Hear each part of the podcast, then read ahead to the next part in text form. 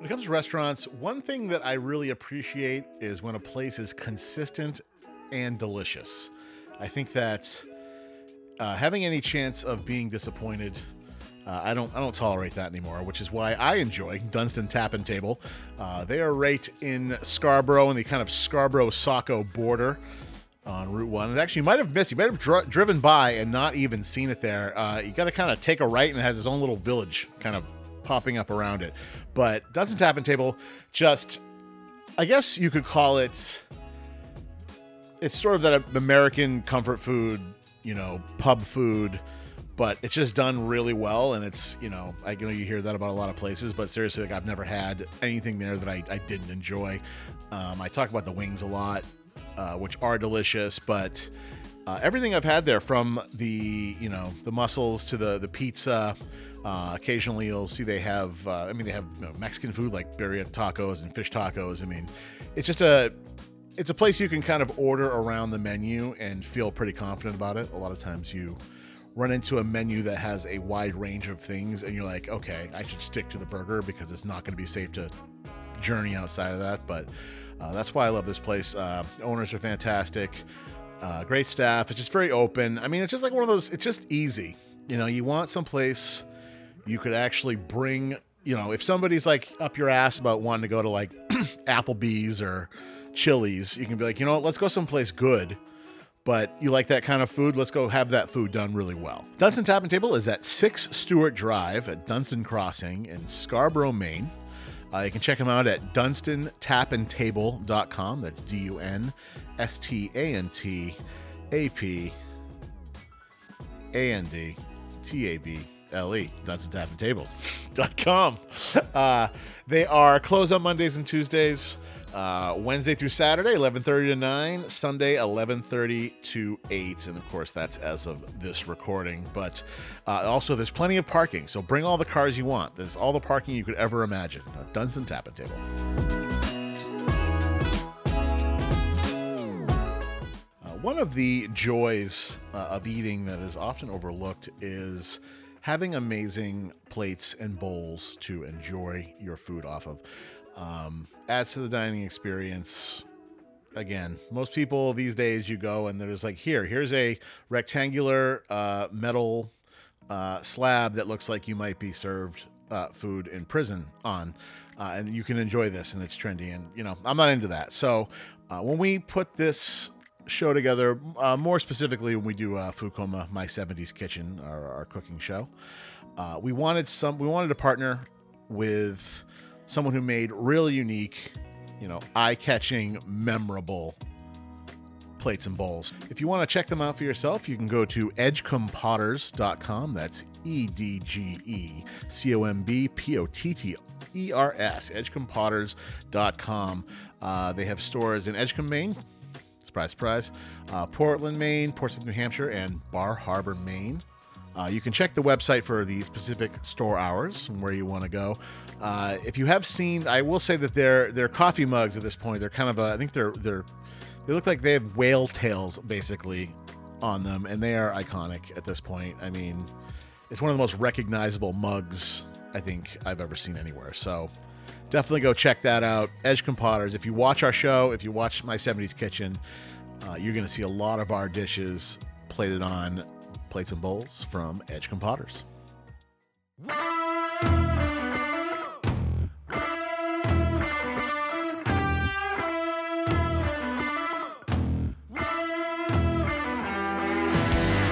And welcome to the Food Coma podcast.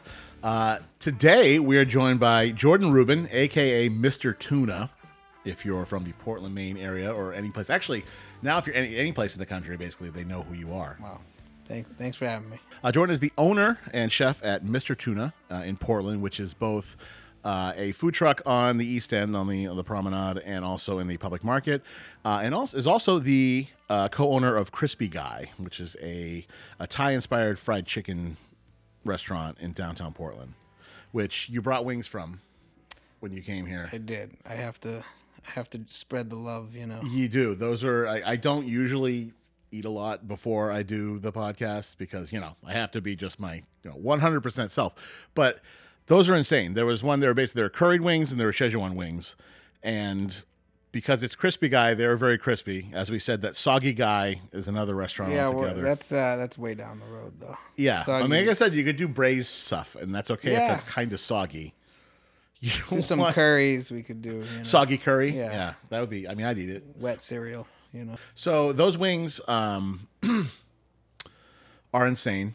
Uh, one has curry powder that you guys make at the restaurant, and the other is like a Szechuan peppercorn blend. Yeah, it's uh, a pretty traditional Sichuan blend. We we throw some some different spices in there, and uh, but uh, you know it's got that mala, that that hot, that tingle. Yeah. yeah, Those are ridiculous. I could eat those all day. And you were saying that's basically it's kind of your go-to when you're pretty much rolling anywhere. It's just a, a pile of wings from uh, from Crispy Guy. yeah. That's kind of you know softens softens up the party. You know. Yeah, it's a conversation Yeah, starter. Also, it's a yeah, conversation. Show up with wings. You're you're Yeah. doing you're, s- you're doing Nobody's gonna right. hate you. Yeah, unless you show you up. You could with, be a total asshole, but if you show up with wings, yeah, I like to go. Yeah, just don't show up with like Tyson wings. no, I would never. everything is fine, you know.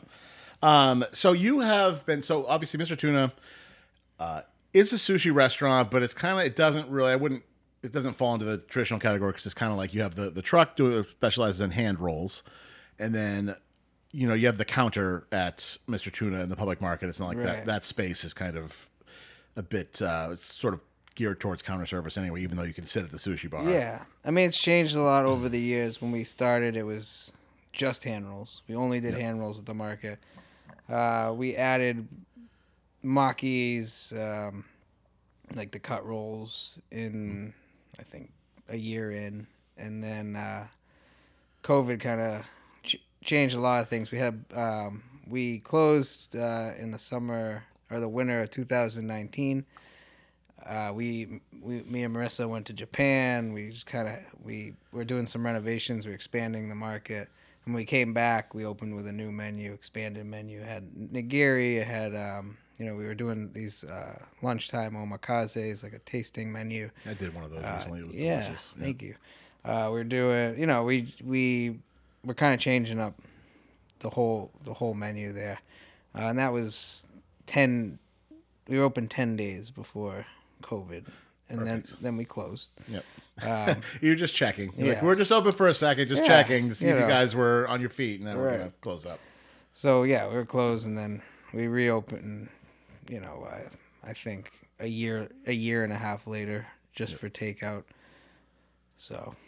It's, it's been up a lot of a lot of changes, a lot of adapting over the years. You've definitely pivoted. You've done a good job with that. Like I said, having the outdoor setup on the prom has been great. Obviously, then you're doing Crispy Guy was initially a pop up ish. I don't. I hate that term, but yeah, you know, Yeah. like you could come get it to go. It was like a ghost kitchen. Kind Ghost of ki- thing. yeah, yeah. we'll go with I mean, that was like yeah. the term people using. Yeah, but I'm into know, it. Uh, and when you went to Japan, now was there anything, that, any kind of inspiration there when you came back and changed the menu up, or you just kind of like hung out and just drank a bunch of booze there? Like what? what did you Oh yeah, I mean there was a ton of inspiration. I don't know if there was anything direct, but just being there and being, you know, submersed in in the culture and, uh, yeah, it it, it changed the way I thought about about everything. Uh, but specifically, we we did eat a lot of omakases there, which Yeah. is, um, it's the traditional.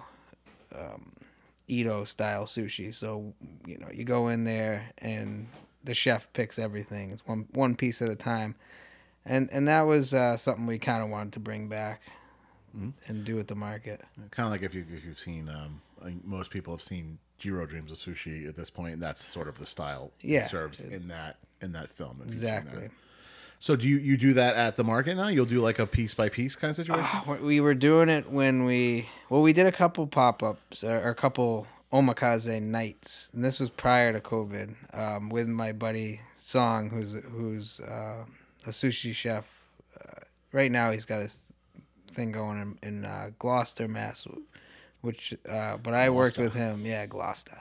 Uh, i worked with him all over. He worked with me in gloucester. I worked with uh, for him at another place in like Medfield. I don't even remember. It's forever ago. Yeah. But uh, yeah, we did the pop ups together, um, and then when we came back from Japan, we did the piece by piece at the market. But it was for ten days. It was on the menu. Oh, that Yeah. was I see. So you That went to was Japan the- before the COVID. Yeah, I see. We I came see. back That's right as COVID. yeah. Like we were hearing about COVID when we were in Japan. I, Yeah. Like I remember Marissa's father called us and said, "Did you you hear about this this new thing that's going around in China?" And we're just like, "What? You know, what is this?" Yeah, everybody kind of had that reaction. Some people kind of went right for it. I, I mean, I'll admit that I was skeptical initially. I mean, I didn't think it wasn't a thing, but I was like, I don't know. People love to blow things out of proportion, especially these days. But as we all found out, yeah, it was uh, it was funny because when I was um, when I had found out about it, I was actually in Austin, in Texas, and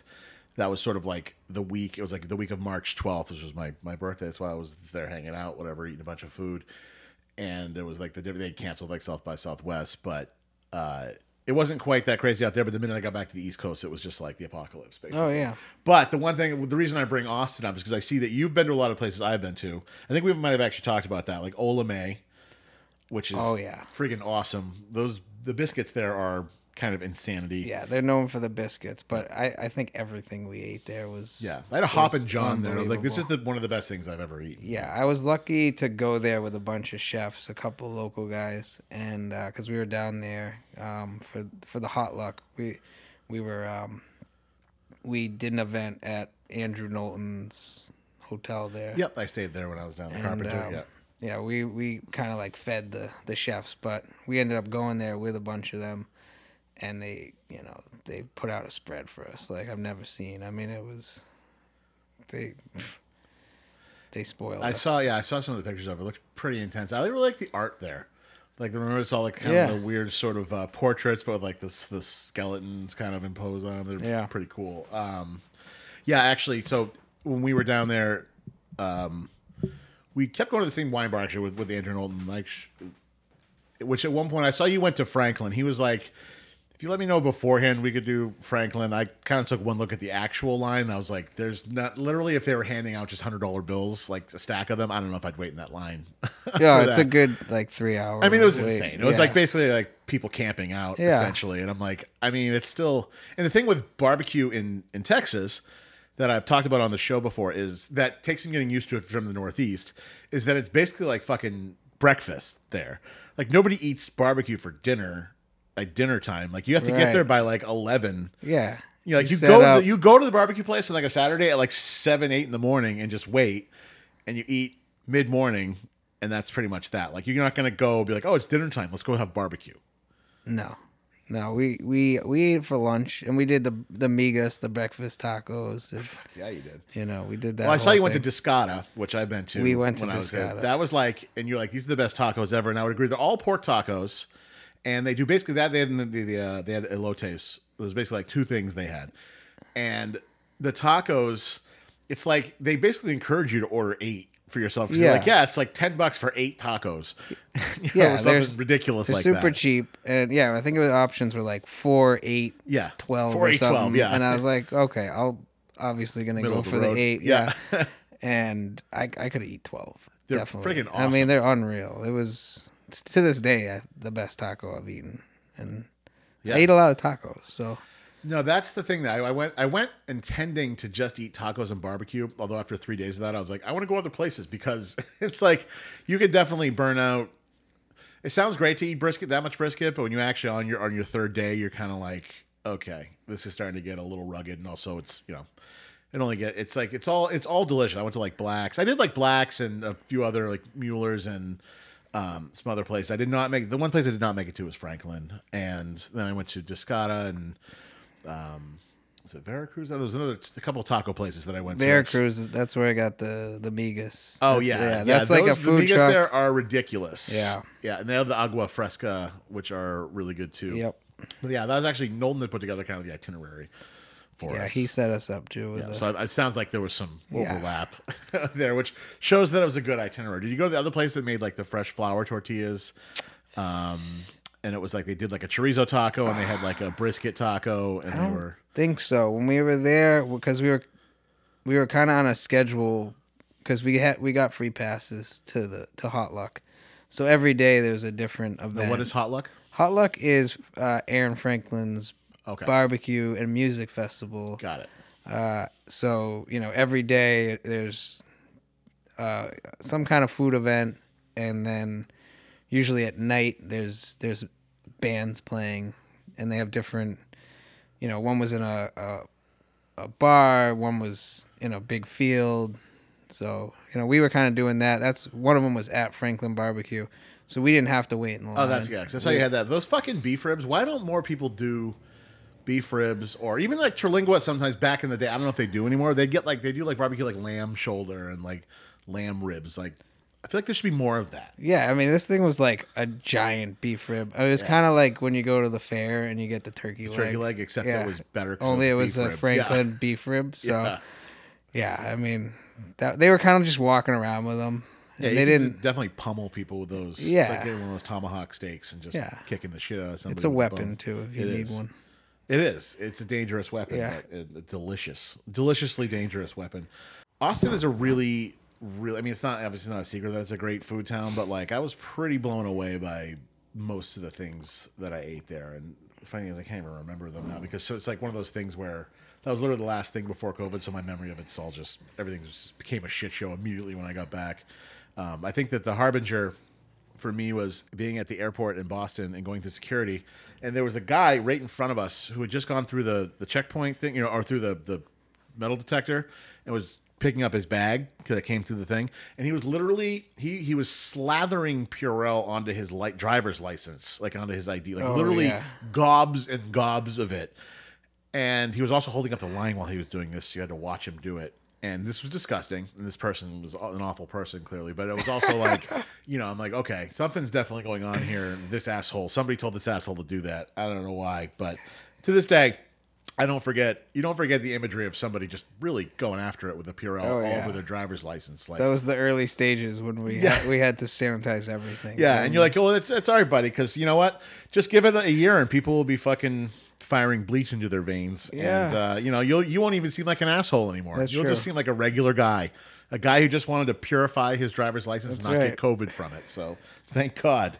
Uh, so actually, going back to sushi, so one thing that I think in a lot of places is kind of common knowledge now, but I always like to talk about because I used to work at Miyake, which is still it- it's not hasn't reopened yet with, with COVID, but it was like this is like 2010, so it was the old location on, on mm-hmm. Spring Street, and at the time it opened, Portland actually was weirdly it seemed like kind of oversaturated with sushi places, which has not been the case. And when you opened, it was like a breath of fresh air because it all of a sudden felt like there weren't that many anymore. I don't know why, but one of the things I noticed was the the really full flavor of the fish and also the quality of the. I was the first place I ever really noticed the quality of the rice, which really I think that's almost more of the nigiri experience than the fish. Like when you have really good rice. Yeah, I mean, I, I'd say they're equally as important, but you can't have one without the other. You can't have really high quality fish and low quality rice. It doesn't make sense. You know, it's like, you know, making your own bread and putting Land you O'Lakes know, on it. yeah, putting like you know, Spread with sweet cream, yeah. you know, Oscar Mayer bologna on there or something. But Yeah. same idea. But if you are going to eat Oscar Mayer bologna, you might as well eat it on fresh baked bread. That's right. That's right. if you have to eat Yes. it, I can suggest fresh Not to knock bread. Oscar Mayer, but I mean, I don't. Uh, you know, it's it's it's an American classic, Yes. German American. Cla- I don't know what it is, but it's something. Um, you know, it's it's just it's basically the reason that we all like mortadella so much is because compared to Oscar Mayer, it's so fucking delicious. You know, you're like, oh, bologna is not all like that. fancy It's- bologna. no. it's even called baloney. Like, what the fuck? Like, that G is silent. Um, so, also, but another thing I noticed that Masa would do, and that I think was a, as a uh, a technique sort of made popular by Yasura was the sort of the he would get the fish and then certain kinds, obviously not like you know shellfish, but put it in the super freezer, and then it kind of allow it to cure as it comes back, you know, from temperature. And I think it's like again, if you've watched like Anthony Bourdain and a lot of uh, other stuff now, you can you know, there's always that that it's it's more known that like the freshest fish is doesn't make the best sushi Not at all. necessarily. I mean, dependent on the On the, the fish. The fish. like oilier fish, you don't want to do the curing, right? You want to that it depends. Like mackerel, we cure. We cure mackerel. We cure herring. We cure. Um, you know, some some of those uh, oilier fish, but it's not like a. It's not a big cure. It's a light salt and sh- uh, sugar mix, and then it kind of dunks into a, a vinegar type thing. It's not it's not in there for too long, uh, depending on the size of the fish. But like tuna, on the other hand, you know, you get tuna in fresh. You don't want to eat fresh tuna. Not it's a lot not of flavor. no, it doesn't. Especially bluefin. It's it, it needs to it needs to age. Yeah. To to develop flavors. And it'd and- be a dry age, obviously, with these. yeah, we well we age them in ice, but you know you really gotta baby them. You gotta ta you gotta check it every day, and sometimes a couple times a day. And you know there's I don't want to give away all my secrets, but Well, you know what? You can tell people exactly what you do, and they'll still fuck it up. So don't worry about it. but yeah, I mean like so we've taken the tuna to over 20 days for for the bluefin, and um, And that, what is the average that people who I think it fish? depends on the chef and what they're looking to do. I don't. I try not to ever serve it, you know, five to six days out of the water. Like Yeah. that's kind of the cutoff. After five days, we will we'll start to serve it, and we'll we'll check it. You know, if some fish last longer than others, some will you can tell by looking at it. Yeah. Um, I you know I'll taste a piece of it, but uh, Now, when you dry age meat, obviously, which isn't in a freezer, but it obviously starts forming like the mold, like the mold and everything on the outside. What, what does the fish look like as it goes twenty days, for Uh, instance? The outside will all be gray. Gray, So yeah. it'll it'll it won't get mold, but it'll start Oxidize to or- yeah, it'll start to oxidize, start to deteriorate. But when you cut that stuff off, the meat that's inside in Just the like middle is, beef, is it's gorgeous. It, it's like you know, look it's you look at it and say, oh, this thing's rotten, and you cut into it, and it's this bright pink with all the fat, and it's it's gorgeous. So like most good things, most people at some point assume they were spoiled till some asshole was like, "I'm going to try that." yeah, it's like, Oh, yeah. you know what? This is delicious. So we're gonna. This is what we do now. Uh, so you so the tuna you do, and you said so. And is the twenty days? Is that something you do commonly now, or is that of a um, special? I'd say that's kind of the the long end of it, but we What age is better, the fattier cuts or the leaner cuts, or does it matter? Um, well, you you got to age both of them. Some some you don't want to take as as far. I think you know. I usually take the fattier cuts a little bit longer. Yep. Um, but even the lean cuts, you don't. If it's too fresh, it, it tastes like blood. It tastes like metal. You know, it's Tinny it's kind of, yeah. It's chewy. It it you know it hasn't hasn't developed flavor. Hasn't broken down, so it's not tender. It's kind of you know just chewy. I mean, it. Right. We used to joke joke around and call it like the Toro that wasn't ready. We call it Chewbacca Toro or something. Like, you Yeah. know, instead of Chew Toro, we call it or like Chew Chewy Toro or something. Chewy Toro, yeah. Chewy guy. That's Yeah, another chewy that's guy, Another, that's- another yeah. concept. You just serve underage tuna. Yes. that's basically what you do there. You know, it's a it's an acquired taste. We have a variety of bubble gums. You can. Yeah, bubble gum and underage tuna. Yes. That's a good concept. I'm working. You could do on. it. bubblegum nigiri. I would laugh. I would think that was delightful. I'll make one for you next time. good. I yeah. We're gonna get bubblegum nigiri. I want all different flavors. I want uh yeah. Maybe one with fruit stripe gum that has no flavor after five seconds. Uh, you know, that would we can be- make that happen. Yeah, maybe some watery, unseasoned rice and fruit stripe Yes. gum. That'd be the good Okay. punishment nigiri. That's for bru- brutal guy. That's that's that's a brutal guy. Yeah. What is this nigiri? It's fruit stripe gum. What's the deal with the rice? It's Uncle Ben's. It's from a bag. We put it's a bag and boil. But you'll be you'll love it. It's the best. Talking about you know curing the fish, and actually I think even more than tuna, a lot of times I notice it done with with salmon. Like the flavor of salmon really, really, really benefits. I think from the aging. Yep. So the the salmon we do a cure on that. Um, it doesn't go into the vinegar after. We just um, we do a salt and sugar cure. Yep. Depending on the size of the fish, you know, you know that'll determine the length of time. But it's not that long. It's anywhere between, you know, a half hour to an hour. That That we're it's that we're actually it's under salt. okay. um, and that that does a lot of things to it. It brightens it up. It, it adds a little more flavor. It it, it gives it it, it uh, preserves it a little, I mean that's essentially the same as making gravlax. yeah, but not no? taking it as far. Okay. Like gra- Gravlax, you submerge it in the salt and and um, I think I don't know exactly, but I think it's in there for a couple days. Okay. So, you know, it, it the texture will will change too. If you cure it, you know, when you have Gravlax, you know, it's like sticky and, and kind of tacky. Um, that'll happen a little bit on the surface of, of the salmon, w- the way we prepare it, but it won't it won't go all the way through. It's more like just a, a quick cure. Right. So we do that on salmon, on the ocean trout. Uh, we do it. Uh, you can do it on hamachi. I mean, you can pretty much do a salt uh, cure on any fish. Yeah. You know, So to be safe, to say the one that you age the longest would be the tuna. definitely. Yeah. Without a doubt. One thing about, or I should say that when you talk about preparing, you know, sushi and you know being able like you know to take a something really decadent like toro, but if you serve it too soon, how it's chewy and, and gross. Um, that's kind of the one reason I've never actually bothered teaching myself to prepare sushi at home because I had this experience probably back in like 2005 where somebody I know was like, "Hey, I'm making sushi tonight," and he literally went to Browne and spent like 300 400 bucks on fish a lot of money on fish. Yeah.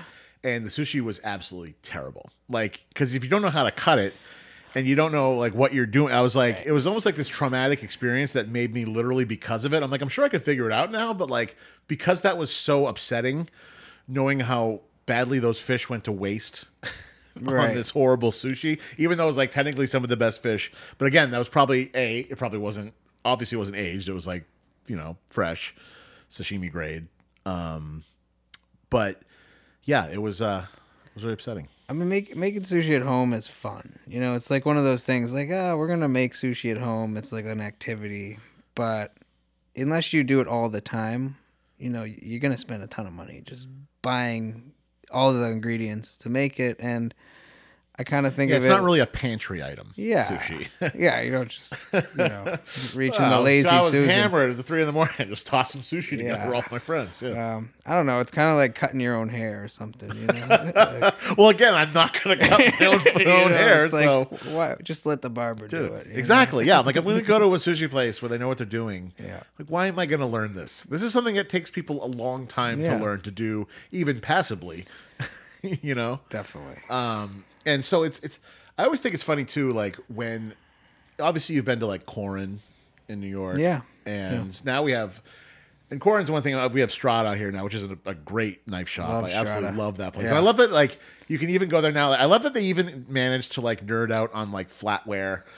Like this spoon is like all this stuff going on. I'm like, wow, I don't think I needed a thirty dollars spoon, but now I feel like I need a whole set of them. Like you know the plates. It's just like Yeah. I just they're one of those places that literally anything they stock, I kind of trust is the best version of that. I've yeah, I I've spent quite a bit of time just hanging out, especially when when they were in the old spot.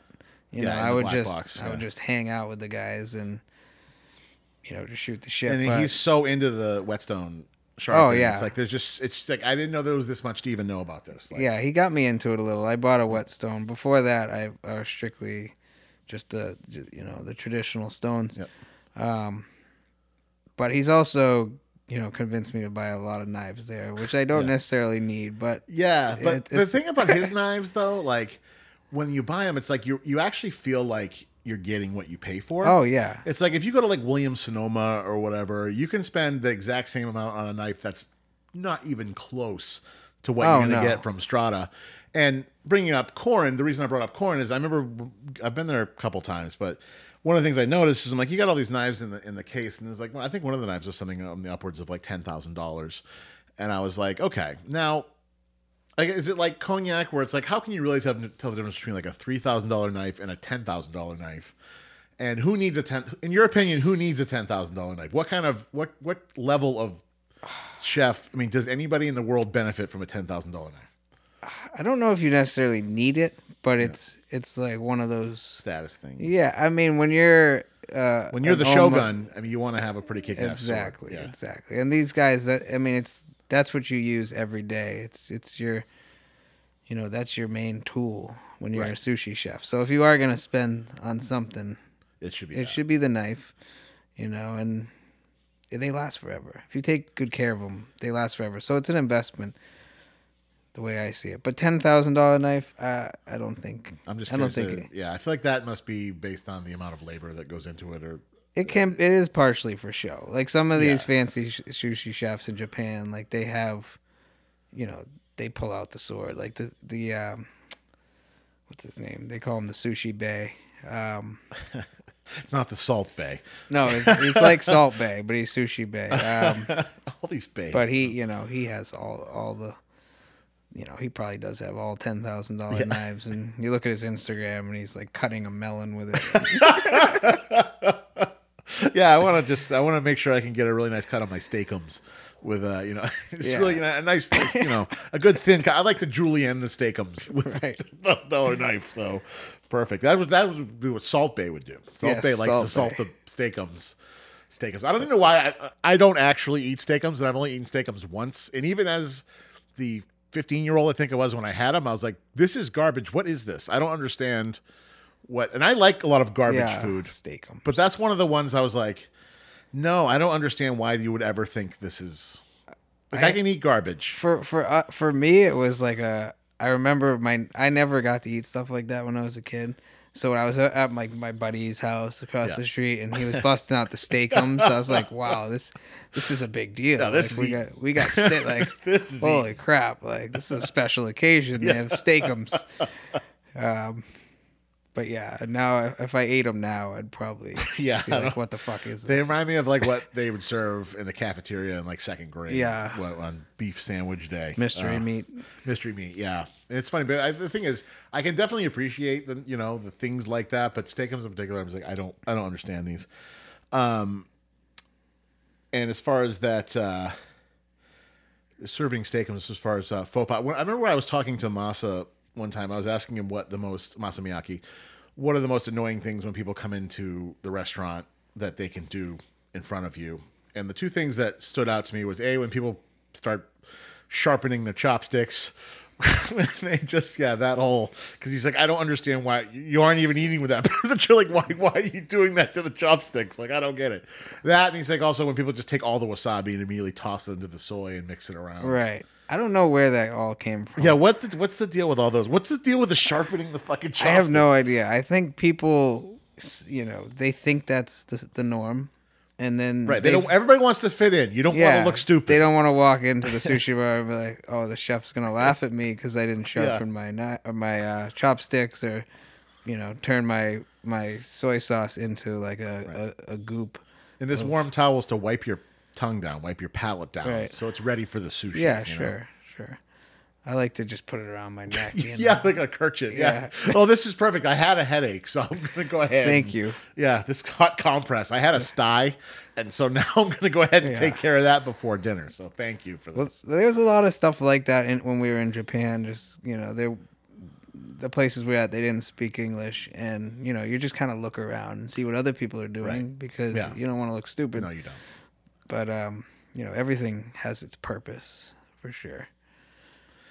Yeah, it seems like if you, as somebody, if you say if you were serving, you know, fresh wasabi root, and then you watch somebody just take the whole thing and just Oh, I- toss it into I- a thing of soy, like you know, we try to tell people, you know, we don't want to be pushy, but we No. tell, you know, we tell people, you know, the hand rolls on the card. We'll be like, oh, you know, all these are dressed because we do. there's already soy on. we brush yeah, we right. brush our the nikiri which is our our blend our our seasoned soy sauce we brush it on the fish um but you know people are going to do what they want so we can't we can't tell them we can No. suggest to them Right. you know this is how you should eat it but It's like yeah, because you you don't you don't want to be pushy because that's the worst. But at the same time, you also you're like, I know how that's not going to taste better when you do that to it. If you dump a bunch of soy sauce on that, it's not going to taste nearly as good as it could for you. right Um, and you know, you, have to really sometimes you'd be surprised how much. I mean, you're not probably not surprised anymore, but how much you have to hold people's hands because when I was actually at Miyake, we used to serve these um, whelks in like a conch shell, and they had little toothpicks. They were like braised whelks, or whatever. And they were served on like a bed of rock salt. To the shell was positioned on it. And I remember like I served them to this party one time, and I went over to be like, you know, how was the, how are the whelks? And they're like they're delicious. They're a little salty, and they had taken them and just flipped up the mm. shell and mixed it all Oh, into the no, rock no, salt, and no. were eating. The, it was like probably a, literally over like a cup and a half of salt. oh that's messed I up. mean, it was disgusting, and they were just like, and they just, and you could tell them like they thought that maybe they didn't want to look, they didn't know what to do with it, didn't want to look stupid, and ended up looking. I mean, I still tell the story, so thank you for that. I mean, I'm glad they did it, but it's like, it happens like we, we served like a little piece of banana leaf under under things it's just for show Yeah. people try to eat it Sometimes. yeah. Devin at Aragosta is like, I can't put moss on the plate anymore like because people they inevitably put the whole thing in their mouth. And I'm like. I'm like, yeah. I noticed there were some rocks. I was like a polished stone on the plate. She's like, nobody's gone quite that far yet. I thought but- this was like Noma, where you Yeah, eat the yeah, moss. the lichen, yeah. yeah. I mean, how do you know? I, I although I will say, in these people's defense, I am not a fan of inedible garnish personally. Um, I mean, it's one thing when you when it's served on a vessel that it might have been steamed in or whatever. Right. Like you should know not to eat that. But when when people do, whenever I watch like like a cooking show or something with a competition, and they're trying to add flair by adding all these props to the dish, I'm like, Oh, that is yeah. awful. Like we're gonna have this hanging off of a, you know, Yeah. a string that's on top of a candle, so it cooks table Yeah. side, and Like, no, unless you're gonna eat the candle. yeah, Or they're like, yeah, I'm going to garnish this with all the lobster, or like the lobster shell head. right. I'm just going to put that over the whole thing, even though you can't eat it. Or the the old school like upside down martini glass, where you you, Yeah. you put a little surprise inside the glass, and then you can you can play it on on top of it too, on on the base of the glass. How did any whoever thought of that? You know, just just a you know I mean, like it was, it was huge how- in the '80s. It was right. And then in the '90s, people were like, oh, we can just stack food without the martini glass. Right. We're just going to stack it real high, and everybody will Yes. assume. You know, there's so many layers of flavor here. Um, and as far as layer. I'm not literally trying to dance into the next things like this, but it's just working out that way. Uh, layers of flavor. You recently you had posted about um, getting good at tamago, so the Japanese omelet, um, which is I'm getting definitely better. a thing. Yeah. Yeah. So first off, hi Tony. First off, so generally with with tamago, are you putting a little bit of dashi into the egg? yeah. Okay. So there's a little bit of dashi, Yep. and then how important? I mean, is it to have the the rectangular pan for that? I mean, I guess you're probably gonna You need it. You need yeah. it, right? If you're, I mean, there's there's other types of tamago, but that that traditional rolled omelet, you Yeah. need the pan. You Yeah. really want the pan because it's that's that's where the shape comes from. That's where the technique all goes around. Is you, you need the pan. So uh, I would say yes. Yeah. definitely. And do you make it with chopsticks? Yeah, yeah. We use chopsticks. Well, it's um I'm just always fascinated with this technique. I know it's the technically just flip is the hard part. Yeah. The flip is the hardest part. To you know, and that's that's the part that I you know, I struggled over the years and you know, just the more you make it, the better you get. And Well, that's since- one of the things that stands out from the Jiro documentary is that The Apprentice is talking about how literally it was like took six years for them Oh, to yeah. be like, I like this egg. and he threw it out every day. Yeah, every time, you yeah. know. Uh, no, it's definitely something you gotta you gotta practice. You know, and since we started, it- wasn't on the menu before at Mr. Tuna until last year. So I've made them before, but over the last year, you know, you we have to make it every day. So Yeah. Oh yeah, you're not you're not aging the egg sushi. no, I mean you could hold it another day or two, Right. but you, you know it's mean, it best good with a when it comes right yeah. out and Right. You know, you cool it down. It's one of the best things when done right. It is like ethereal and absolutely fucking delicious and incomparable to any other egg dish I've had. Uh, I keep telling Masa Miyake stories, but this is a good one. He, for my birthday one year, he he knows I love it so much, right? So he made me a cake out of tamago, and it said it was like in, written in like oysters or eel sauce, like "Happy Birthday, Joe-san" on top. But then to fuck with me, uh, he knows that literally there's only two foods in this world that I don't really like. One of them is frozen peas, and the other one is natto beans. I just don't like natto because I don't like it's not the flavor, it's the snotty texture Right. is gross. So what did he do? He just he garnished the whole thing with like lots of daikon and natto. So daikon, which is fine, but the smell of daikon sometimes inex- so but he took something I really loved and then he covered it with something I hate, and that's sort of the experience in a nutshell. I love the guy. Yeah, like natto- that's his sense of humor, and I was like trying to eat this thing, and yeah, natto beans. What's I mean? They're just I don't.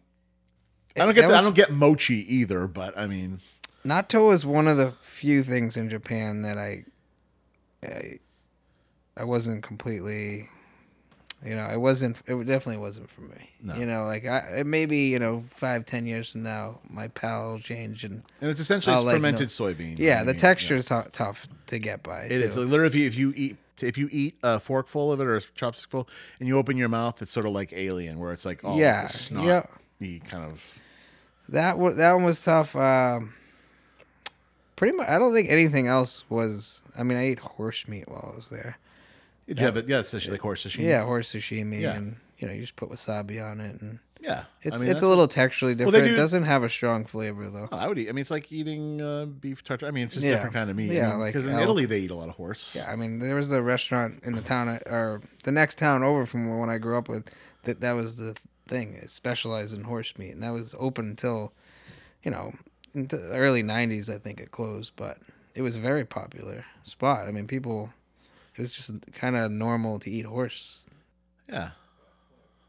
I mean, I, I yeah, I'm not gonna knock it. Yeah, Like, no, I'm- I actually don't think I've actually had horse, but I have no. I would have no problem eating it. I mean, as far as you know, I'll pretty much try anything once. yeah. Outside of like human, at this point, I think it might take me a while to build up to try human meat. But, Right. Well, you never know. You You know, know, if you're in I a mean, situation, in the right situation, this is why I don't go camping. But if I did, and we got lost in the woods, I'd probably have to eat whoever. You know, I'd try it. But at the same time, I've been kind of um, throughout my life, I've been ensuring that if that situation were to happen, because I'm such a princess, I'm sure I'd die first, and I'd be delicious because you know I was sort of turning my liver into foie gras, kind Nice. of becoming uh, Kobe You've beef. been preparing yourself for that. preparing moment. myself to be delicious essentially if people had to eat i want them to eat well and like i said I, i'm when it comes to survival i'm just not going to make it this uh at one point i had been talking with this production company about all pitching all these shows to tv stations and sort of one of the last ditch ones after we were sort of into our good ideas was they were like yeah like discovery channel has a thing and they, they want to do this like sort of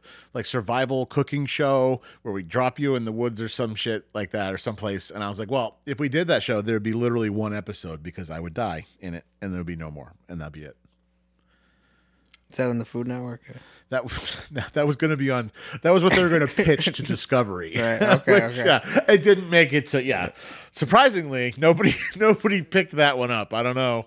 Yeah, they went with uh, Naked and Afraid instead. That I was at actually at Coles one time. We are talking about Coles earlier, which we love Coles, and I was like, well, I was there randomly for like a lunchtime show, like on Saturday eating, and that was on the TV while I was eating, which was tough to watch. Although you do like to be like, you know what? It's almost like the, the I told you, like you watch these people and you're like, they're miserable, and you're like, well, you know what? You're the one that went on a show called Naked and Af- Afraid or Alone. Yeah. Afraid It's, I think that's what it is. this girl was like trying t- so hard you know obviously they're in some tundra or some shit i don't know and the only water was this like you know like these kind of like tide pools essentially so this girl i just watched this girl trying to like boil the water and make it potable and then drink it and she's just like throwing up like it's just so disgusting and I was just like, "This is, you know what? This is how badly you wanted to be on TV." Yeah, I don't, I don't think that show is very practical too, because you'd think if you know if if you're out in, in you know you get lost in the woods Yeah. or whatever and you're naked, I think your first priority would be to find some some sort of Yeah, cover. and not even because of like you know being self conscious, but more just to protect your Right. parts. so like a, a, a wild animal doesn't. yeah, or know, you're like trailblazing in a bunch of you know brush. Right. yeah, you don't need to get lacerated. like you don't go through the prick, pricker bush That's without right. pants on. That's right. Yeah. You know. So there's nothing to do with being modest. It's just you don't want to you want to protect them. Yeah, that show, I I just don't. I mean, even Survivor for me was like, this is fucking dumb. But like that show was like, I was like, Yeah, this is really the epitome of dumb.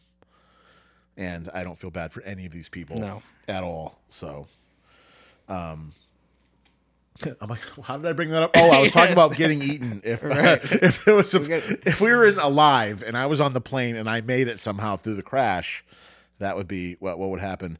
Uh, so I'm sort of staying on the sushi thing because that's what I like to talk about because I'm obsessed with sushi. If I literally had, if I had one uh, like a like a dying meal, like the death row meal, I'd probably eat like 50 pieces of nigiri and one of every item on the menu at McDonald's because eating good way to McDonald's with no consequences, Yeah. you know, like eating every single thing at McDonald's and not feeling like shit because you're dead.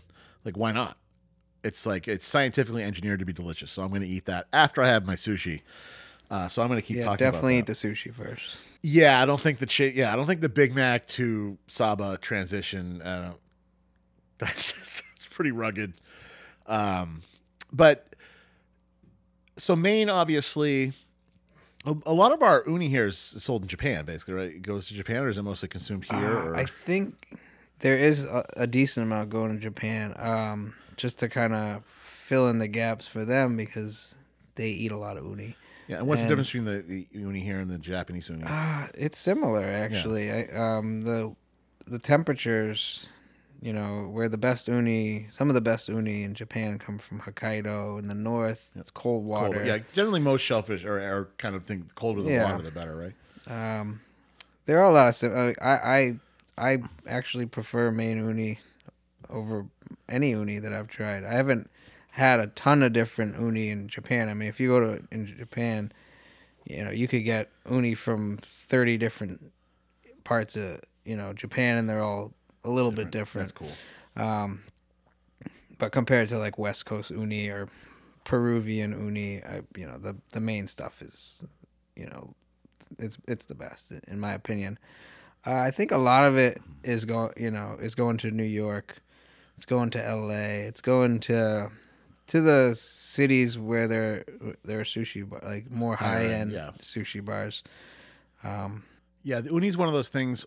like I'm, I don't love the idea of budget sushi anyway. But if I were going to go to like sort of um, uni and like ankimo or things that I'd probably avoid at the sort of middle of the road places. Yeah, yeah. Uni is.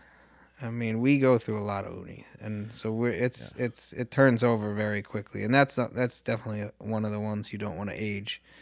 Uh, you want to Oh yeah. you want to Ugh. serve uni Yeah. as, as soon Yeah. as you can. Yeah, no. It'd basically be like eating low tide if you yeah. I mean, it, a lot of times people are, you know, they're I don't I don't like uni. I was like, well, do you When did you not like it? uni, or did you have a Bad. bad bad uni? Because if you had bad uni, you're never gonna want to, eat. Especially if you look at like a it. piece of of nigiri or I guess it would be maki. Usually wrap it in nori. Yeah, the, the they call that the gunkan. So it's like a is it? bat gunkan, Yep. which is battleship. So Ah. it's like those are like the little the little piece of you know it's the same size as a piece of nigiri, and it has the seaweed wrapped around it, and then they put the uni or the ikura on top. Um, and yeah, that's all you're. It's like a big bite of right. uni. So that better be good uni Yeah. because if it's not, you're in for a Oh, rugged it's, it's, you know, there's not there's not much worse than bad uni. I mean, No. I think like other bad shellfish are, are right up there, like crab meat, or if you have you know rotten lobster. I mean, that's that's pretty rough. I think that yeah, any, any bad stuff, mussels, Clams, Ba- a bad clam. A bad clam is rugged. Mussels are funny. Like I'll, I'll sometimes I'll I'll go to these. I mean, I'll, not as much anymore, but go to events where they have past hors d'oeuvres, and when they come around with mussels, and I'm like, I'm not having those. Like, because you watching them just preparing them in bulk, and you're like, why would you eat mussels that are prepared in bulk, when nobody's bothering to you know, like there's just no you know line. You're just asking to get a bad mussel and that'll ruin like one bad mussel can ruin you know, Three days. Yeah, Yeah, if you get food poisoning from a bad mussel yeah, it's one of the. I got it from shrimp cocktail one time, which you was very unfortunate. it was definitely like three days of like feeling like somebody was just jamming a knife into my stomach. Hmm. Is what it pretty much felt yeah, I've like. been there. I've had it three times. Once from Arby's randomly in 2001. the You're other from eating shrimp cocktail in Arby's? 2000. yes, I was having uni. I was having the um. I was having curly fries with my uni, and Uh, it somehow a- I was like, you know what, guys, I don't think this was very fresh. The uni at Arby's is just not what it used to be. Um, Yes, it was yeah. just, it was a supplement. It was well, I added on. It's a twenty five dollar add on Yeah, to the yeah. value menu uh, as my uni. Um, no, okay, Tony, Tony, that's not, that's not He yours. can, no, it's, That's not your stuff, Tony. he Uh, do the you ever tuna. actually do you work? I, I don't think I've had Ankimo uh, at Mr. Tuna. Do you work with that Um, much or? Not too often. I mean, the seasons uh, over the winter. Um, we've had it. We've did it uh, for our omakase dinners, and um, yeah, we did it last year uh, for a little bit. You know, it's one of those. It's tough to sell. I mean, you know, we we kind of have to push it on to people because Yeah, I mean, if people come in looking for ankimo, then they, you know, I like it in that sort of like torchon yeah, style. It's yeah, the really torchon's good. We also have done it before where you, just kind of you clean it, um, you don't roll it, and you um, kind of like poach it in like a like a soy and sake mirin mixture, uh, and that's that's actually really a really cool way to eat it. Sounds delicious. Um, but uh, I've never really Yeah. seen the correlation between Ankimo and foie gras. Well, if you don't know, Ankimo is monkfish liver. Right. People are always like, "Yeah, it's like the foie gras of the sea." I'm like, they're actually pretty goddamn different. yeah, flavor wise, a hundred percent different. right. I mean, texturally, it can they can be somewhat similar. They have like a lot of a lot of fat in it. Yeah. I mean, it's mostly fat. Uh, but yeah, it's definitely not a, a great representation of of you know f- f- foie. right. yeah, know. it's a slightly different eating experience. Yeah. Um, do you? And I'm uh, another one that I've I've I've always enjoyed. I've had it, you know, p- four or five times. Is the shirako, the cod sperm. Yeah. Do you work with that at Mr. Tuna much, or Uh, we have a little. Is um, I ate quite a bit of it in Japan. It was in season when I was there. it almost had, it was, it was almost reminiscent of eating tofu when I Yeah, had it. it's you know a lot of times if you don't tell people what it is, or we used to tell people it was uh, the male eggs, which you know is Is- essentially yeah, what it the eggs are. Yeah, yeah. They're like, oh, the male eggs. Uh, that's that, that sounds good. Uh, Yeah, you're like, I'll yeah, it's, try it's, that. It's, it's cod farm. They But if they you- inseminate. Yeah, they just they they're people that fluff the cod. if and you tell people it's sperm, you know they're usually tell them after they eat it that it's sperm is the. I, that's what I did with Marissa. We actually we ate at Hugo's on Valentine's Actually, I think like, when the Rob Evans episode, I I think Chris, are we talking about cod sperm on that? And I was like, you jerk off the fish. yeah, that's, that's you got to take it out for dinner first. You do, that's right. The fish. I'm not gonna kick it out of bed for eating crackers. All right.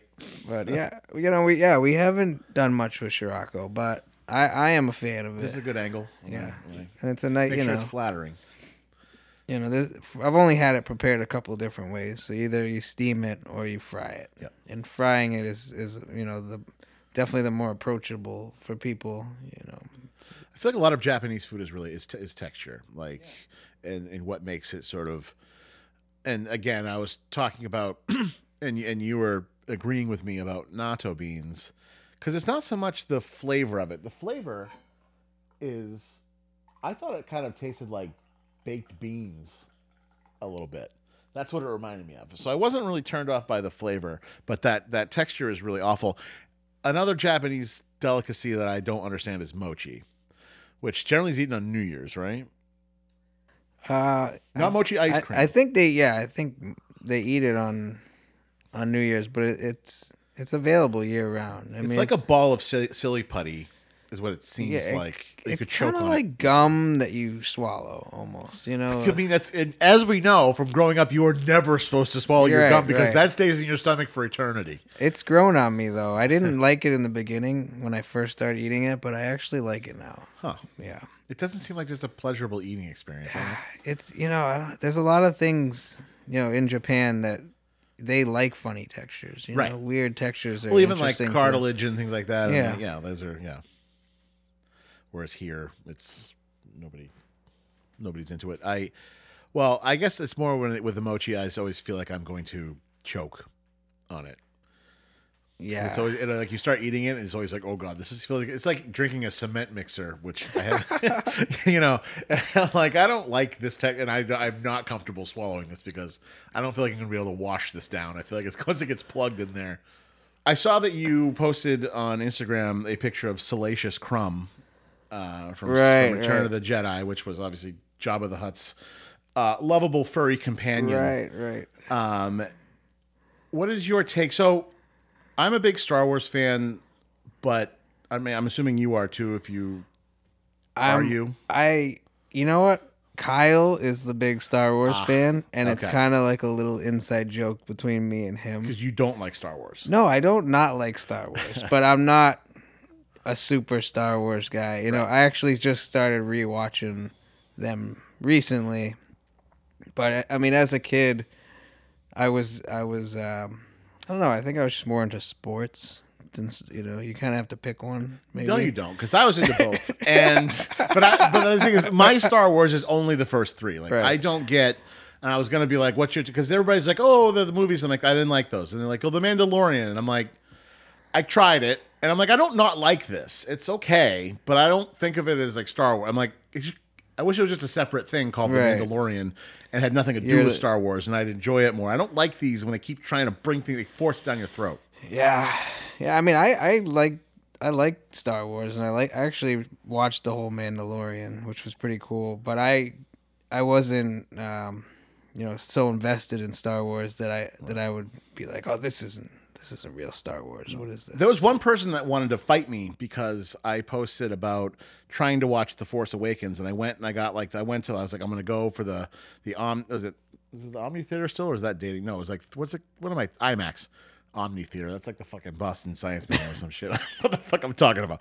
Uh, yeah, so the, the IMAX, I got like the IMAX 3D or whatever. I got, I got the most expensive movie ticket there was. I don't go to the movies often. And I started watching The Force Awakens, and I got about 45 minutes to it. And I left because I'm like, this sucks. I just don't. I'm like, I just don't. I don't do well with the callbacks. With like when something is, it's been a really long time, like 30 years, and they try to make a movie. The only time I've ever actually enjoyed that was Cobra Kai, which I thought was awesome. Yeah, I did like Cobra Kai. And I because because Cobra Kai like compared to like when they try to make a you know when they make a Ghostbusters after 30 years or they try to bring Star Wars back even though I guess there have been movies throughout the years that haven't been good. But Cobra Kai to me, I was like, okay, this actually makes sense. Like this would happen. It's Johnny present time. He's kind of a loser. Yeah. Daniel is like successful, but he's also an asshole. Right. Um, and it and I love how they're both assholes, and it like follows both of them, and you're like, I actually believe this is what would have happened to both of them as adults, and it's really Oh entertaining. yeah, and I I mean I grew up watching Karate Kid. Yeah, I That wore was- the VHS tape yeah. out. I watched it so Yeah. much. like I wanted to be Danny Larusso. That was Yeah, I took I took karate for, except for you like didn't want to have you didn't want to get stuck with his mom though. no, no. She was the worst. But yeah, I mean, I wanted I wanted Mr. Miyagi to train me, and Yeah, that's- Yeah. I mean, and you want, and you were like, if I do, if I work hard enough, somebody will just give me a Yeah, car. maybe that's how it goes. Just pick a car out. Really? Yeah. Oh yeah, I have. Yeah, I just one do you happen to have twelve cars, and yeah, Mr. Miyagi. I mean, that's that was. uh Yeah, that I think uh, that, and I think I wore out the tape on like Indiana Jones and the Last Crusade. I watched incessantly. oh yeah, that one. In high school, it was Scarface. I think that was our. Which is by the time you and I are in high school, we're definitely getting retro on that because Yeah. probably listened to a lot of like mid '90s rap, which you know, Yeah, a lot of. Wu Tang, which was sampling Scarface, and you're like, oh, you know what's funny is I've never seen Scarface. I should watch that. And Yeah. you're like- then you go out to adults, you're like, have you seen Scarface? And they're like, yeah, I mean, in 1982, I, I watched it. Have you Um, heard of Led Zeppelin? if you there is this band, okay, this guy, Led Zeppelin. The Hmm. actually, it is funny. This just this past or a week ago from Sunday, so not this past weekend. I actually watched for the first time. I watched The Shining. I had never seen The Shining. Have you seen it? yeah, it's, Okay. it's fucked up. It is fucked up. it also made me want to be like, "Hey guys, have you seen The Shining?" But because I just I didn't grow up. I don't. I'm not a horror movie guy. I just and because I always like associated horror movies back then with like the really gratuitous ones like Friday the Thirteenth and all those like poltergeists and all that. Right, yeah, Nightmare on Elm Street, Yeah, yeah. exactly. Halloween, um, which I mean, you watch them now and you're like, eh. but back then I was fucking terrified of them. Even when DJ Jazzy Jeff and the Fresh Prince did a song about Freddy Krueger, he was still scary to me, even with Will Smith in the Oh picture. yeah, I used to have nightmares because I like I don't know Nightmare- why, but my parents let me Nightmares on watch. Elm Street, yeah. They let me watch Nightmare on Elm Street when I was like eight years. Old. And he like or he something. burns and eats kids in that, Yeah. and that's his whole jam is like eating children while they're sleeping. Right. And then you you know I remember there was one one of them I don't remember which one but like they you wake up the the the um you know a kid wakes up and like Freddy's there and then they they're like oh shit I, and they go back to sleep. Then they wake up again and he's there again. And it's like a dream inside of a dream inside of a dream. And I used to you know that shit used to haunt me Yeah. Well, I mean, it's Yeah. why wouldn't it haunt you? you know, Yeah. it's like basically be like, oh, you know what? When you're the least safe is when you go to sleep. So now you can laugh yourself to sleep. yeah this will be great. thanks thanks for letting me watch that mom Yeah. I'm like, wow, they turned that kid into pepperoni on a pizza. That's really stupid, but that's really scary to me because I'm, you know, six. Uh, this is the worst. Yeah. So anyway, as a result, I never watched things like The Shining. And even though they've been referenced a million times throughout my life, like I've almost like knew every scene. I never actually watched it. And uh, I, I'm happy to report The Shining is a good film. it is I am I am comfortable I think it it it holds to these times Oh, it's you know? amazing. I mean, it's very like deeply like psychological, and the way it's Yeah. Mm-hmm. shot is absolutely beautiful. I mean, again, this is somebody's gonna li- if they listen, they'd be like, is he really talking about The Shining and how well it's shot? Because you know, it's new to me. Okay, this is all new to me, but it's very. uh I guess the whole Kubrick thing. I, I mean, I've seen Clockwork Orange a million times, but I'd never watched The Shining. Because Clockwork Orange was another one that was cool to watch because of something that was a pop culture reference at the time. Uh, That's before we started taking drugs, so I don't think I. it, it was. I. I couldn't appreciate it when I first. No, and it was not a, a, a great movie to get inspired by when you were doing a lot of drugs. Yeah. it was all about like tripping out and being really violent. And losing your mind. yeah, they're kind of wiling out, Yeah. basically. Um, yeah, I, I don't know. Most of the most of my, I mean, I did a lot of drugs in uh, in my life, but in high school, I did a lot of a shitload of acid. I was always, uh, I used to sell acid, and I would like. I was terrible at it. I'd just walk into a party and be like, "Okay, I'm going to give everybody a dose. I want everybody to trip." I was I didn't really sell. Per se. Yeah. I just sort of gave it out, um, but it gave me an excuse to buy a lot of it at once to do that with. But we, we dabbled, just just a little bit. yeah, you know. But I listened to like I remember like listening to like Nine Inch Nails, and I mean I definitely would listen to things that were sort of disturbing in that state, but Clockwork Orange was not in the in the mix for me. Yeah, you don't want to trip out and watch Clockwork Orange. No, I did pitch a game though in baseball. I pitched on acid, and I went to football practice, and uh, my family and I went to Europe, and I tripped on the plane going there, and then I tripped in Christmas mass um, back when they used to make me go to church, which was the worst. So, but it's actually church is much worse on acid. I, say. I tried to stay out of public. I remember one time we were at KFC, and um, I remember that the like the chicken biscuit was melting into my hand, and Yeah, uh, I was like, there was a guy, you know, some old guy next to us, and I. I was like, this guy won't stop staring at us. And He then I'm knows. like, I'm thinking, yeah, I was like, he knows. But then I'm looking, I'm like, no, we're just like in public, totally fucked up Yeah. right now. yeah. You're like, where am I at? Melty guy. Yeah, like this guy. That's yeah, another melty guy. Melty guy yes. is, is more of a hallucinogen. Yes, yeah. we you know we dose all the chicken. That's so yeah, or we just dose you so much that you think the chicken's melty. Right. Yeah. it's actually crispy, but it's But it's it doesn't your, matter It's to you all because in your if you're head. actually hungry, you're probably not doing enough drugs. Um, the yeah, that was the whole thing about public is you sort of had to and you have to kind of embrace it and be like, you know, it's okay if everybody knows because I'm an asshole and that's that's fine. That was what I usually went with.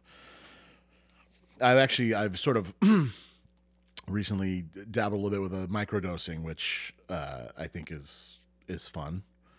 It's a good. uh, I don't really. I- Well, I don't. I don't drink booze anymore, and I never really kind of. I don't know. Weed. I feel like I should be more into it than I am. I just can't. It's just not really my whole thing. I want it to be, but it just doesn't really do it for me for whatever reason. But I do like mushrooms. yeah, microdosing's cool. I I think I just have a you know addicted personality where I wouldn't can't really about that. microdose anything. You know, I like either- to macro whether it's like pizza or anything. It's like you know, don't just eat one slice. I was like, I, let's order a whole pizza Again, you know who eats one slice? Psychopath. That's right. The same person who's like, I'm so full from the Tootsie Pop that Yeah, took an hour to eat. that's- that I think I only want one slice of Yeah, pizza. stay away from that guy. Yeah, he's the worst. Yeah. Yeah, no, I, I'm definitely more uh, throughout my life into macro dosing than micro dosing 100%.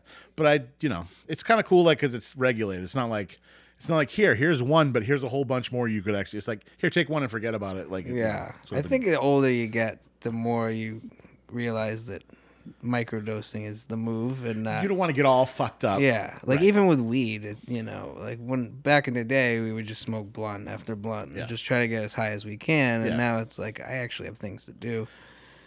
You know, Yeah. maybe uh, you And know, it's like- not so cool if people necessarily now see me all out of my mind. Oh, yeah. You know. And I, you know, we used to joke, you know, about the old old man weed. You know, like why why do old men smoke the shittiest weed, or old people or whatever? Because they don't want to get that high. Yeah, and now I real I get Yeah. it. I'm like, okay, this makes sense because the weed nowadays is so strong. Right. You so know, they're like, we like to have fun when we smoke. Yeah, like out of our instead of just minds. Yeah. stare at you know stare at the wall Yeah, for wonder, five hours. do they know? Yeah, Do they know? it's yeah, it's Do you, like the do you think the str- people at work know that I'm high right now? Because I don't know. No, I can't. I can't even walk. I mean, that's why I I've cut back a lot over the years, and I've you know I've, I've actually quit from time to time. Right now, I'm not smoking, but Yeah, I mean, it's good to take a break from anything, Yeah. even if, even if the focus is to make it better when you do start again. Yeah. You know, it's like you start. Oh, it is taking is things- definitely better once you. Well, sometimes it's a little too intense, but yeah, that that first smoke after taking taking a couple months off, it, you might as well take a hit of acid at that point. Yeah, which also, you know, I've done. I did. I actually I talked about it on the show. I did randomly did acid for the first time in a while, like a year ago, and I actually, yeah, it was somebody gave me a lot very randomly, and uh, yeah, I still, I, I actually, I didn't think I'd be as into it as an adult, but the, I feel like the older you get with the, the hallucinogens, like they tend to, um, this sort of gets into the the, the brain talk speak, but there's a thing called the default mode network, which is basically, I don't know if you know what that is. It's like the default mode network is basically what makes you the way you are. Like the reason that you normally judge somebody for this, or you fly off the handle for this, or you or you like the, like just like your your your default behaviors and thoughts and the way you just approach things that make it really hard to change a lot. You know, like the just that sort of are your mannerisms. That's just how you are. learned behavior. Yeah. exactly. And hallucinogens are like one of the things that can actually kind of shut that off for periods of time in like a therapeutic way, so you can really sort of expand and explore your Yeah. mind and and you know and different possibilities, not be so fucking judgy. No, it's good to just kind of. It's good to do that every once in a while. Yeah. and it, it kind of you know even when I was quitting smoking from time to time, and then I'd I'd be like I just want to smoke to to get another perspective. You know, Right. you get a different perspective. Your your brain's thinking a different way, and you might look at something. Oh wow, well, I've been acting like an asshole. You know. Yeah, you might be like, imagine that. You know what? Yeah. Maybe I wasn't right. Yeah, this maybe, whole time. You know. So yeah, I, I could see that. Yeah. The it's funny though with it, it- like you know you and I when we were in high school and the, the way things are now with with weed it's like literally everywhere it's like every, I, I noticed that every space that's been like a cursed restaurant space is now a dispensary like they oh, finally yeah. stopped putting restaurants there and they're like you know we're gonna try a dispensary now and this will actually stay open Yeah, it's there's no cursed dispensary. no that- you can I feel like you can have the, the worst Yeah. dispensary and you'll still be It doesn't matter. be fine yeah Yeah. and it's kind of like it makes sense. I'm like, I guess they, you know, they, you know, you'll have a street that has like 20 bars on it. So why wouldn't you have a street that has 20? Just you know, it's like It seems like it's happening in Portland. There's like the restaurants, a lot of restaurants closed during COVID. They're being replaced by dispensaries. and I feel like a lot of the restaurant people that work in restaurants uh, are now working in dispensaries. I know quite a few, yeah. yeah, because it's probably it's more lucrative. I mean, I, I know these dispensaries that. You know, they, they they offer like full blown benefits, like you know disability, like you know pay for the whole thing, and like paying you know I don't know how much an hour, but it seems and it's probably easier than restaurant work. it is. I and less think public dealing. you know a lot of people have have left, but I think a lot of people have come back too because they miss it. You know, because if you're working in a restaurant, I mean, some people like the culture. They don't just like working in a restaurant. They like everything that comes with it, which isn't always a good thing. But No. there are a lot, you know. But again, like I almost feel like somebody who doesn't like the culture and works in a restaurant, they're like that guy eating the Tootsie Roll and the one slice of pizza. Yeah, It's like, why are you here? Yeah, exactly. You know, so for some, if you're gonna be in the in the industry for a long time, you really do have to. You have to love it. You gotta be kind of fucked up too. But Yeah. you know, it, it's important that you know you you enjoy most of the parts of the industry. You know, go you know whether it's you know just the camaraderie. You know, it, you know going from that to a desk job. It's totally different. Yeah. You know, and even not being you know for periods of time like I won't be working on the line, and then I you know I'll miss it. I'll miss just being in in with the guys working. You know, the back and forth, Yeah. the shit talk, and all that stuff. you know. It's something. It's yeah. That's that's why you why you do it. I mean, it's this is the actual restaurant stuff, but then yeah, the the, the camaraderie, the lifestyle. if you don't really enjoy it, you're going to run out of patience, and it's just Oh yeah, it'll insane. it'll drive you crazy. and you'll be one of those people that literally like any customer comes in like you know just does the slightest thing and you want to murder them. Yeah. um, which I kind of is what I became after a while. But it took 25 years for yeah. me to really manifest that. But yeah, no, it's it's yeah, it's interesting to see the, the transition to marijuana from from restaurants. But I mean, I'm not I'm not dis- you know, I don't think it's a bad thing by any stretch of the imagination. No, it's not. I mean, It's it's, bad for, you know, it's, well, it's, bad when restaurants adding- can't open for lunch anymore. Right. It's, it's definitely not there. helping the, the labor shortage in restaurants, but you know, people are gonna do what's best for them. So Yeah. Yeah, exactly, man. That's that's the way it is. So, so Mr. Tuna obviously started. You started Mr. Tuna in 2017, and that started with the cart. Now, because you were friends with Andy from High Roller, Handy and uh, and Baxter. I'm friends with them now. I didn't know them Okay. originally, so I wor- I was working at Solo uh, Italiano Yeah, on, Commercial Street, Yep. and and Andy and Baxter and those guys set up their cart right in front of the custom house, which is across the street.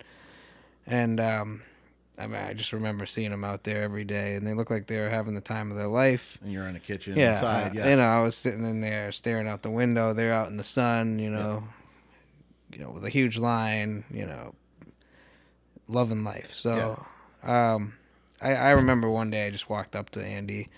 I was like, "Hey, you know, what, what what's up with all this? Like, what what what, it- what does it take to start one of these?" And they were super helpful. Yep. You know, they gave me a ton ton of good advice. Um, And plus, it's so different. You know, it's like different enough from what they're doing. It's like, yeah, you can be here or go there. Like, it's Oh, yeah. definitely divide the. it's different every day. Right. You know, and I, I, I like that. Some people are into the routine. I like routine too, but part of me, you know, after, you know, day in, day out doing the same thing, it's it's interesting going to a different location, meeting different people every day. So that, you know, that was a, a, a huge appeal to me. Um, yeah, but those guys, you know, they were crushing it and I, I wanted to be part of that. Yeah. Yeah. And so that that it made sense. I mean, so going from solo where you're cooking Italian food then to Japanese, which actually, I mean, there's some. I mean, I feel like stylistically you can make that transition without much of a much of a problem. And is most of your background in, in Japanese cooking? Most of my background Yeah. Japanese. I, the Italian was that was actually the first time I did Italian. Yep. But uh, um, there are a lot of similarities with you know um simp- the simplicity. Yep. Um, and uh, of the- attention to the- detail and the and respect for tradition, I think, Yeah. for sure. Like people don't really want people don't really want a new take on nigiri. no. like they want it to be a certain way you can make it better. But now, so obviously, so Mr. Tuna is obviously what you've been known for uh, for a few years here in Portland, and but now uh, you and Kyle Reynolds have transitioned, uh, not transitioned, but you've in addition you're doing a sort of Thai inspired fried chicken restaurant called Crispy Gai, which I was talking about in the beginning of the episode. You brought the wings from, which are absolutely insane, and which of which I had got takeout from over the, the pandemic before you actually got the the brick and mortar space. Um, now, what actually makes what is it? What is the hallmark of Thai style wings compared to American or Korean or you know? Um. Well, that's a good question. Um, I mean, I know like uh, Korean usually use like rice flour. Right? Yeah. it's like to make it kind of crispier. yeah. Um. I don't really know. It's fine. You, you know what? You're the owner. You're the co-owner. We- when, when, when Kyle comes and does the show, Uh, yeah, I'm going to get the full you. rundown on Thai fried chicken. He's more of the the Thai. Um, he has- spent a lot of time in Yeah, he spent a bunch of time there. I haven't, so he, you know, that's kind of his thing. Yeah, I mean, if it ain't broke, don't fix it. Yeah. He's like, look, hey, dude, check this fried chicken out I make. And you're like, yeah, that's fucking delicious to a restaurant. You're not like, let me know how to make that exactly. How I mean, exactly that- do you do it? It's funny because that's exactly how it started. It was, Right. you know, Like, Kyle this is was awesome. we like, should sell this. you know, we were at the market and he he made a batch of fried chicken, and that's exactly how it went down. I, I ate it and I was like, holy fuck, this is the best chicken I've ever eaten. Yeah. And I was like, let's, we should open a restaurant or like you know, it started as the ghost kitchen at a Mr. Tuna, but Right. you know that was that was kind of always me and Kyle's goal. You know, we worked together. Mm, man, it was uh, in 2015 when I first moved to Portland. We were working together at Central, and we were kind of always scheming up this this plan to open a restaurant. We didn't even really have a concept back then, but you know, we used to drive around Portland, and look at look at restaurant spaces. and- Yeah, yeah. and it was just kind of a dream at that point. And this was this is even before Mr. Tuna. right. Um, but yeah, you know, and and then it kind of morphed into this. Uh, we had this idea to do a fried chicken truck, a food truck, because you know we would be doing with events of Mr. Tuna, and I'd be, like, you know, a lot of times they were slow. I'd be at an event and it wouldn't be a, a sushi crowd, and I'd say, well, you know, we had fried if we had fried chicken, Yeah. we'd be we'd be murdering it right now. Yeah. So Kyle, you know, Kyle had this idea, and uh, he was he came to me with this concept, and he was kind of half joking, but he was like, "I got this idea. We're gonna do a wing truck, and we're gonna call it dirty wangs. Like, well, I mean, that's that's another one, you know, dirty Yeah. guy. dirty guy. Yeah. Uh, yeah. The I mean, so he's actually he's been to he's been back to Thailand since then. I mean, he's he's gone there a few times, right? I mean, Uh, he no, had. he went. So he went there just for like a vacation. Yeah. He went there for a couple of months.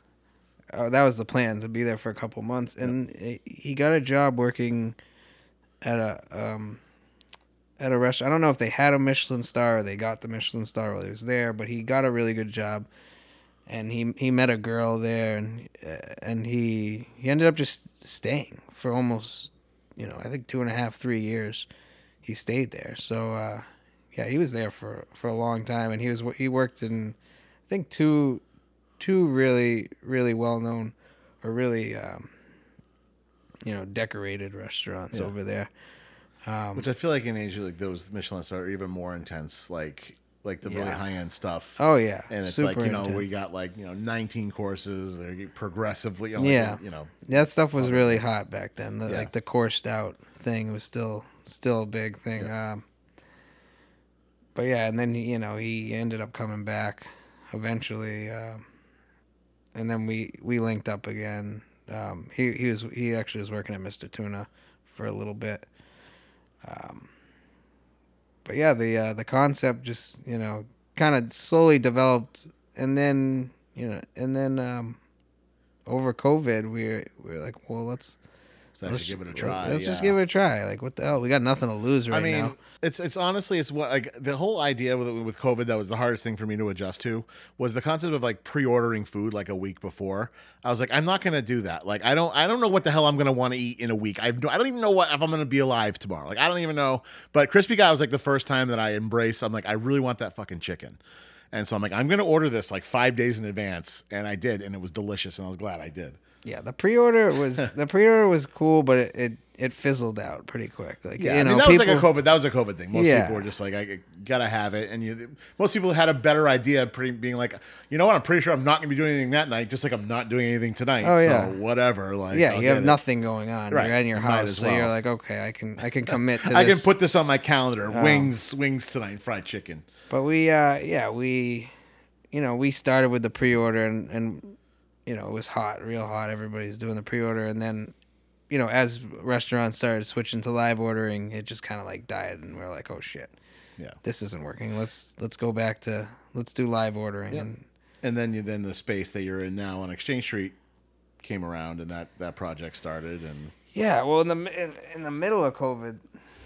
In the peak, I'd say you know there was a lot of restaurant spaces open, or they were starting to open. People were leaving, Yep. and you know it was not really a good time to open a restaurant. No. you know, Oh, but the- you did have a tried and true concept that We you did. knew was you knew people were gonna is gonna be well received, regardless of how like Yeah. you know walk in business was gonna be right off the bat. You know, yeah, it was proven, but it was it was definitely risky. You know, Right. opening a restaurant in COVID when you don't know in in, in a year are we gonna be right back where, you know, you can't even let people in the door.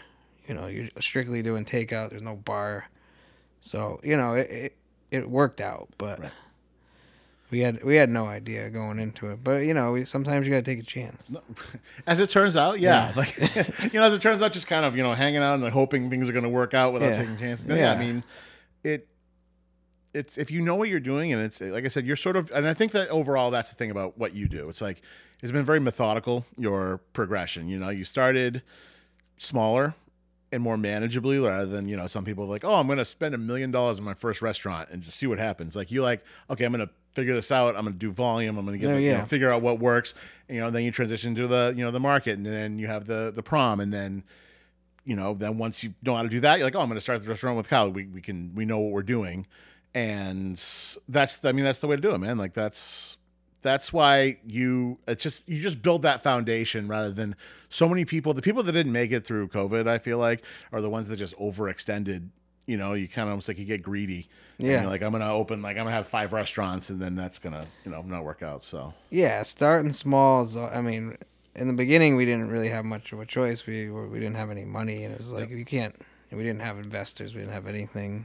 but then you're not beholden to anybody Yeah, so- we got a hot dog cart. right You know, thousand bucks, permits, and then you buy the food. yeah And that's it. That's and it it. was just like me and you know me and Marissa working the cart, there's no overhead really. Right. So, but as you know, as we grew, kept adding stuff, adding stuff. Yeah, it was it was pretty methodical, and you know, it. it I always that's kind of how we we've always done done stuff. Just start small. When it, when it's time, when it's when you're when you're ready to expand, that's when you do it. and it lends itself to consistency too. So, uh, which is obviously all important. So, if people want to come check out the restaurant, obviously, so there's Mr. Tuna is in the public market, Crispy Gai is on Exchange Street, all in Portland, uh, and then the the the truck is on the Eastern Prom, hand rolls Right. uh, For for a little bit longer. Yeah. Now, is there one site where people can go to look at us at Mr. Tuna Maine?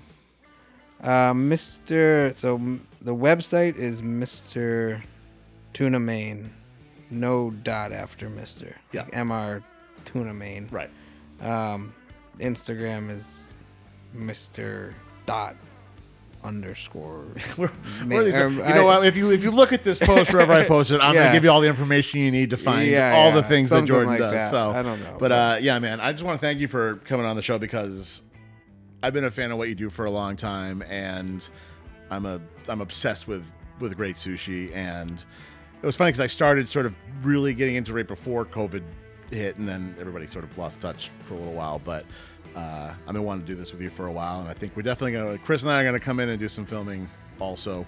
Uh, give us an excuse to eat more of those wings and some and some sushi. So, uh, yeah, man, thanks for taking the time. It's been No, awesome. It's it's my pleasure, honestly. Thanks absolutely. thanks for having me. And I know, yeah, we talked about this, you know, I think a year ago or something, and it's finally it's finally Yeah. happened. But And now we can get together and we'll watch some Star Wars. So it'll be great. Yeah, we'll just talk With about how we both love Star Wars. the crumb. So, yeah, the crumb exactly. Yeah. Uh, I'm Joe Ricchio, and this is the Food Coma Podcast.